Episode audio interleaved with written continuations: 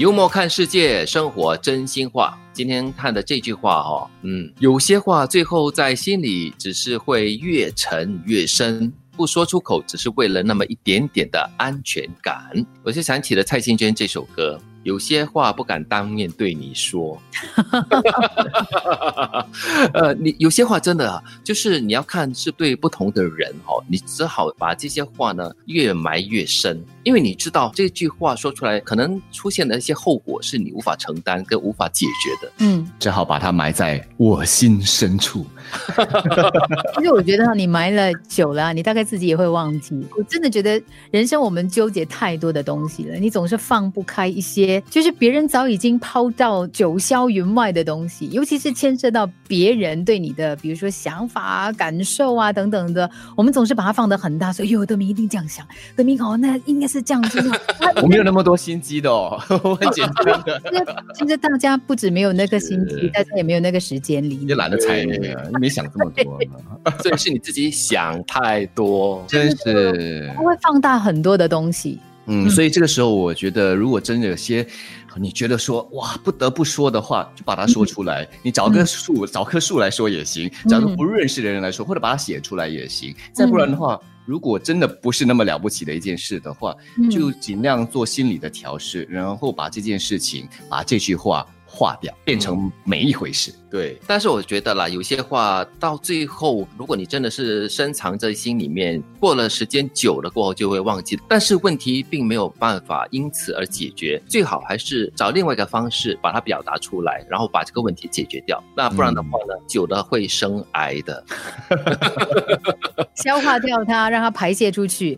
啊。对，呃，这句话哈、也是跟这个消化有关系的。瘦是饿出来的，懂事是没人疼出来的。哎呦。哦，让我想到一些我在就是我们常常在视频当中看到的，比如说，你知道我现在小朋友大部分都过得很好，在新加坡，然后你偶尔看到一两个视频是在中国山区里面的小孩，四五岁拿着那个那个锅铲炒菜，然小后呢当，家，对小当家才四五岁，然后你就会觉得说哇，就在一般的新加坡的那个状况，说一般城市的那个状况，你很难想象一个小孩他要担起照顾家里人的情况。嗯，也是不是说要锻炼一个人的坚强，特别是内心的坚强，嗯，是需要苦过来的。嗯是真的人是苦过来的。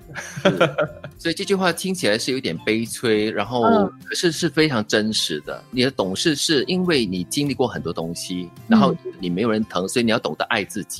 你要懂得爱自己的话呢，生活各方面可能呃层层面面你都要照顾得到，要照顾得好。就是不只是照顾自己，就如刚才金云所说，你还要照顾家人，还要照顾老小这样子。嗯，所以呢，就慢慢的就锻炼出懂事的自己了。嗯，对，所以也回到了我们说一个人生的智慧哈，嗯是完全属于这个理论的，就是这个认知上的，又或者是它是通过人生体会而得来的，这两者或许还是有它的差异的。对，其实我觉得这个是一个呃，让自己去领会人生的一个很艰辛、很极端的一个过程啦。所以有的时候你看到，像我刚刚讲，看到那些小朋友，你会觉得很心疼。但是呢，小当家长大以后呢，是不得了的。嗯，比方说我们说食物很珍贵，不要浪费。对吗？嗯因为呃，这在我们的周边也有很多在挨饿的老少，呃，可能我们经常那么说，那些呃不愁吃不愁穿的小朋友，他们有这样的个意识啊，知道食物很很珍贵，但是他们跟那些来自弱势的家庭的孩子相比的话，这些孩子真的是饿着过来的，所以对他们来说，知道什么是饿。所以面对食物的时候，他们才知道真正的可以理解这食物是珍贵的。嗯，瘦是饿出来的，懂事是没人疼出来的。有些话最后在心里只会越沉越深，不说出口，只为了那么一丁点的安全感。